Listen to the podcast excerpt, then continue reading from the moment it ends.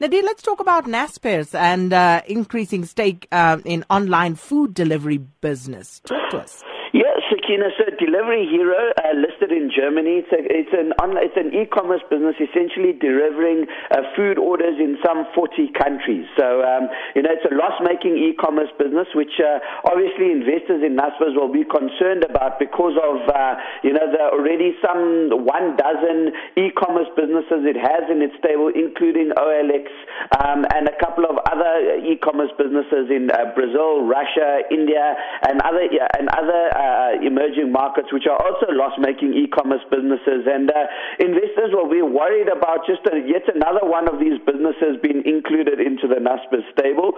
Um, so buying out the stake from a, a competitor e-commerce business in Europe, taking its stake up to uh, 23%, uh, buying it from a competitor called Rockets. Um, and, uh, you know, Naspers really banking on uh, this business being able to expand its footprint in emerging Europe, so particularly Eastern Europe. And, uh, you know, in fact, the reported results um, on Wednesday, just before Naspers announced that it's going to be buying Rocket stake to increase its stake in the e-commerce business to uh, 24%. And uh, in those results, uh, Delivery Hero uh, saw something like a 65% surge in revenue uh, to just over a billion euros. And, you know, but it still reported a loss. And the target is for the business to break even by 2018. Naspers is going to obviously hope they can do that. And uh, uh, investors in Naspers, as I mentioned, will be watching that very closely because they're juggling a lot of balls now, Sakina, aren't they? In that, uh, in, in, in the rump, excluding the Tencent assets.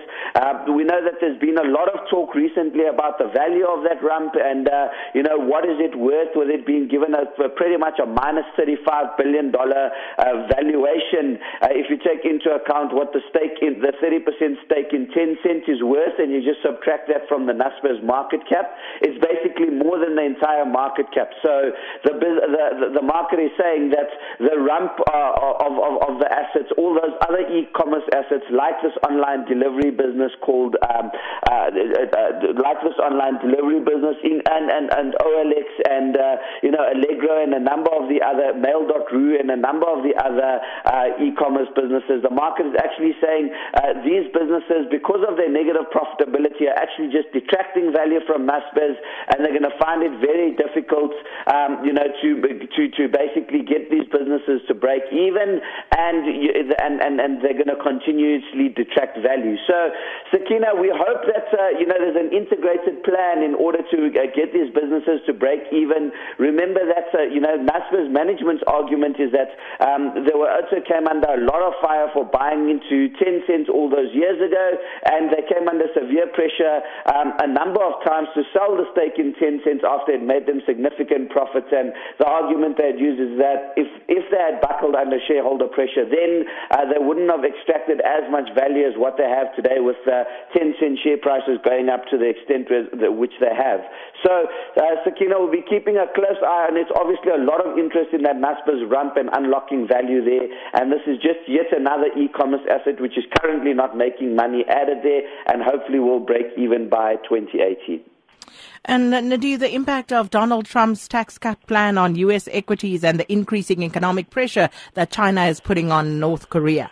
Yeah, Sakina. So, I mean, let's start off with the U.S. Um, it's a it's a big news story, isn't it? Because uh, you know, after Donald Trump was elected, and we saw the initial uh, Trump slump, we saw a strong recovery in markets. Um, you know, on the back of an expectation that we're going to see a very big tax cuts for Wall Street, uh, the market kind of then priced it out, uh, moving into 2017, moving into this year, and uh, they st- sort of uh, said, well, yeah, it's not going to happen. And now I think that you know, on, on, on the latest news that's been coming out and the push to Congress to push, um, you know, these tax cuts through in a Republican-controlled House and a Republican-controlled Senate, um, it seems likely that uh, these tax cuts can actually be pushed through, and that will be very positive for equity earnings, Sakina. And at a time where uh, we've obviously seen some significant, significant multiple expansion in U.S. equities, um, so the need for earnings growth really is there to see those multiples moderating and U.S. equities offering significant value again. Um, as we see earnings growth continue to come through. But, uh, you know, this will basically see earnings growth come through at a more rapid rate. So if we break down the numbers, Sakina, the proposed tax cut is to cut uh, corporate taxation from 35% to 20%.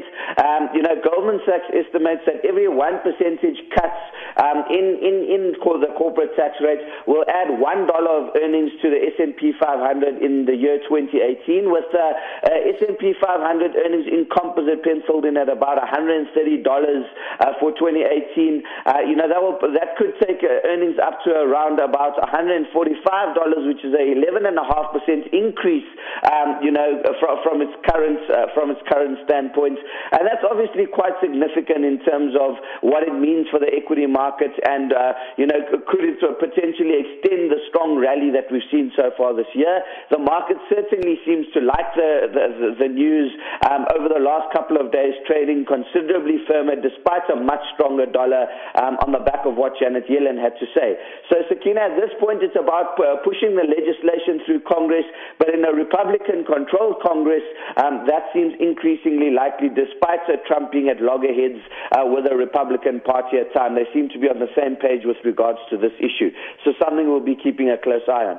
With regards to China and North Korea, um, you know, obviously the UN increasing sanctions uh, after the latest nuclear testing, and China joining that call. You know, what they've essentially said is that um, all North Korean businesses operating within China and all North Korean nationals within China basically have 120 days to close up shop and return back to North Korea.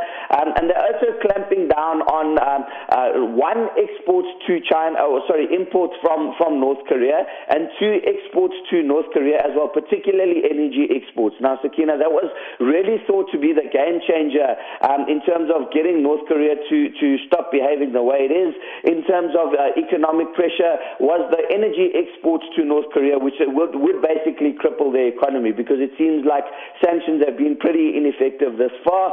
So, you know, Sakina, as we see tensions increasing and a potential banana peel for global equity markets to slip on in terms of uh, heightened geopolitical tension there, we obviously saw uh, initially gold, uh, you know, finding support, safe havens finding support, equities coming under some pressure on the back of the news there. We hope that the increased pressure from China now uh, will really be the final straw for North Korea, particularly the energy exports, um, and we'll wait and see how that story develops as well.